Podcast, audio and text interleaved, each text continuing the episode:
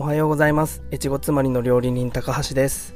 普段は新潟県の越後妻りという地域で和食のお店をしています。このチャンネルでは僕が日々の経営の中で得た気づきや学びだったりちょっとした料理のコツなんかを配信しています。ぜひ最後までお付き合いください。え今日は意外と知らないみりんの使い方というテーマでお話ししてみたいと思います。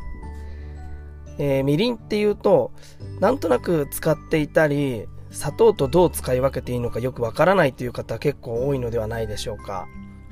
今日はそんな方に向けてみりんの使い方を分かりやすく解説しますので、えー、これをお聞きいただければ料理の幅もさらに広がりさらに広がると思います、えー、さてですねまずみりんにはですねえー、大体大きく分けて4つの役割があるんですけれども、えー、まずそれをご説明しますと、えー、まず最初に魚やお肉といった、え臭みを消してくれます。そして2つ目が、え料理全体のうまみが増すということですね。そして3つ目に、え料理にツヤと照りが出る。4つ目が、えー、煮物などの時に食材の、えー、煮崩れを防止してくれます、えー、これについて、まえ順番にまた説明していきますとまず最初の魚とかお肉の臭みを消すという作用についてなんですけれども、え魚やお肉料理を作る時にですねみりんを使うと、えみりんにはアルコールが含まれているんですけれども、えーそのアルコールがですね、揮発して飛ぶ時に、えー、一緒に臭みを消してくれるので、えー、魚やお肉の臭みを消す効果が期待できます。えーとですね、これはただしですね、本みりんの話なんですね。本みりんにはアルコールが含まれていますので、この本みりんが、えー、アルコールが飛ぶ時に一緒に魚とかお肉の臭みを消してくれるわけですね。そして2つ目の、えー、料理のうまみが増すということなんですけれどもみりんにはですねさまざまなこう糖分の他にですねアミノ酸が多く含まれています、えー、このアミノ酸っていうのはですねうまみとか甘みとか、えー、まあそういったいろんな何、えー、て言うんでしょうね成分美味しさが、えー、含まれてますので、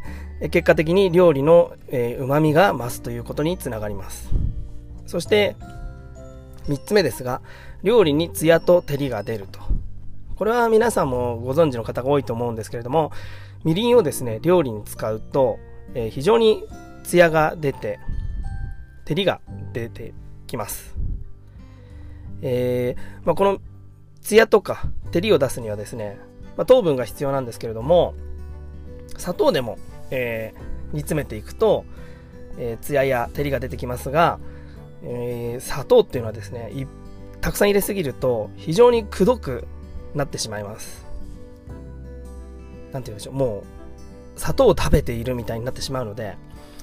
そういった時にみりんっていうのはですねうん砂糖の大体半分ぐらいの甘さ控えめな甘さになりますので、えー、砂糖をですねたくさんこう入れなくてもみりんを入れることで料理にツヤと照りが出てきます。そして4つ目のですね煮物の時の、えー、食材が煮崩れるのを防いでくれるという作用なんですけれども、えー、煮物を作る時にですねみりんを使うと食材にこうみりんが浸透するんですね。この浸透することによってこうまあ我々の言い方するとこう素材が締まるというか硬くとはちょっと違うんですけれども、えー、素材が締まることでじゃがいもですとかそういったボロッとこう崩れやすい食材も煮崩れしにくくなります。なのでこう何て言うんでしょう。弱火でコトコトというか長時間煮るような時には、えー、みりんっていうのが非常に、えー、効果的になります。そして、えー次がですねみりんっていうのはですね大きく分けて3種類あるんですけれどもご存知でしょうか？みりんにはですね、本みりんと言われるものと、みりん風調味料と言われるものと、え、本みりんを煮切った煮切りみりんっていうのが、えー、あります。で、順番に使い方を説明すると、まず本みりんなんですけれども、本みりんをですね、料理で使う時っていうのは、えー、最初の方に使います。先ほども説明したようにですね、えー、本みりんを、えー、加熱すると、え、アルコールが飛ぶんですけれども、え、その時に臭みとかを消してくれたり、え、素材を柔らかくしてくれたりしますので、えー、アルコールを飛ばす飛ばしながら使うという意味でも、えー、本みりんを使う時には最初に使います。ですので、えー、例えば炒め物にちょっと甘みっていうかうまみを足したいなっていう時には、えー、まあ割と最初の方にざっと素材を炒めたらもう最初にみりんを入れてしまうといいと思います。煮物で本みりんを使う場合はですねもう最初から煮汁に入れてもらって構わないかなと思います。ですので、えー、お魚とかを霜降りしたら、えー、煮汁をもう合わせて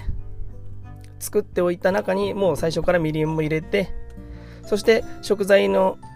へのこう味の染み込みも良くしたりとか煮崩れをしたりとかあ煮崩れを防いだりとかっていう意味も含めて、えー、煮物で本みりんを使う場合はもう最初に煮汁に入れてください。そして次のみりん風調味料というものなんですけれどもこれ成分を見てもらうとお分かりいただけるかと思いますけれどもみりん風調味料というのはですねアルコールが、えー、ほとんど入っていません。全く入ってないわけじゃないんですけれどもほとんど入ってなくてですね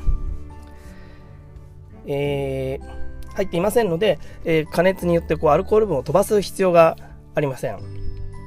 ですので、えー、照りや風味を出すためにですね煮物とかの場合は仕上げとしてこう最後の方に加えてあげてみてください。で、こちらはですね、えー、本みりんと違って、まあ、いろんなまあ添加物みたいなのや、まあ、水飴とかブドウ糖を足してこう本みりんの味に似せてこう作ってる甘みなんですね。で、まああの糖分も多く含まれてますのでもちろんあの料理に加えていただくと美味しく使えることは間違いありません。ただ使い方としてアルコールを飛ばす必要がないので、えー、最後の方に照りとか風味を出すために使うというふうに覚えておいてください。そして、えー、煮切りみりんなんですけれども煮切りみりんっていうのはですね本みりんをの、えー、アルコール分を飛ばしたものになります。これはあの最初にこうずっと沸かしていくとだんだんこうブワッと途中でこう火が起きたりとか、えー、なんて言うんでしょうね、ボコボコボコっとなってからこう、収まると、収まるとっていうか、しばらく沸かすと、えー、アルコール分だけが揮発して、その残ったものが、えー、煮切りみりんというんですけれども、この煮切りみりんっていうのはですね、まあ本みりんの甘みをあ、甘みを残したまま、えー、アルコール分が飛んでますので、より甘みを強く感じることができます。で、一番のメリットは、砂糖のようなこう強くくどい甘みではなくて、ほんのりとした甘さが欲しい時とか、みりんの、えー、コクだけをプラスしたい時なんかに、あらかじめ煮切ってアルコール分を飛ばしておいて使ったりします。ですので、えー、まあ、料理によってちょっと使うタイミングっていうのはそれぞれ違うんですけれども、まあ、メインとしては、何て言うんでしょう。隠し味というか、まあ、本当にちょっとコクが足りないなという時とか、甘さが足りないなっていう時に砂糖を入れるほどではないっていう時とか、もう、後半の方、だいたいできて、まあ味が決まってる時に、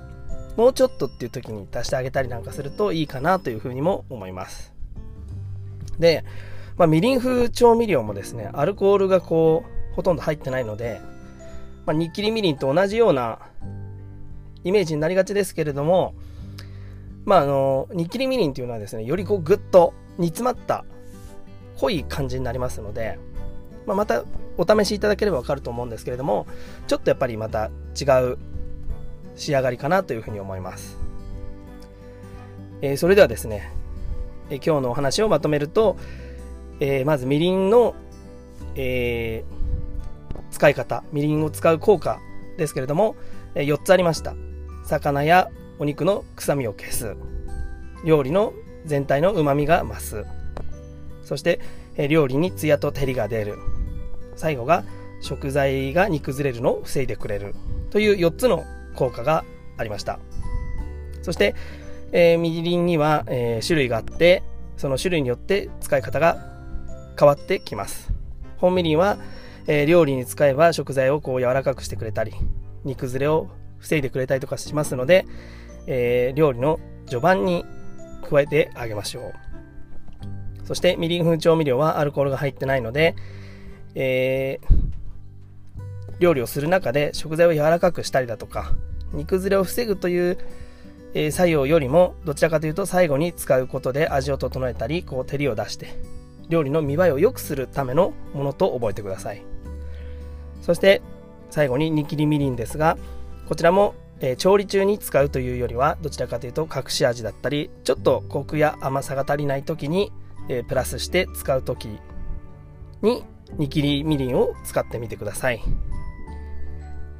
えー、こうしたちょっとしたコツを覚えておくだけで料理の仕上がりもぐっと良くなると思いますので、えー、ぜひ皆さんもお試しください。今日は、みりんの使い方についてお話ししてみました。それではまた次の放送でお会いしましょう。高橋でした。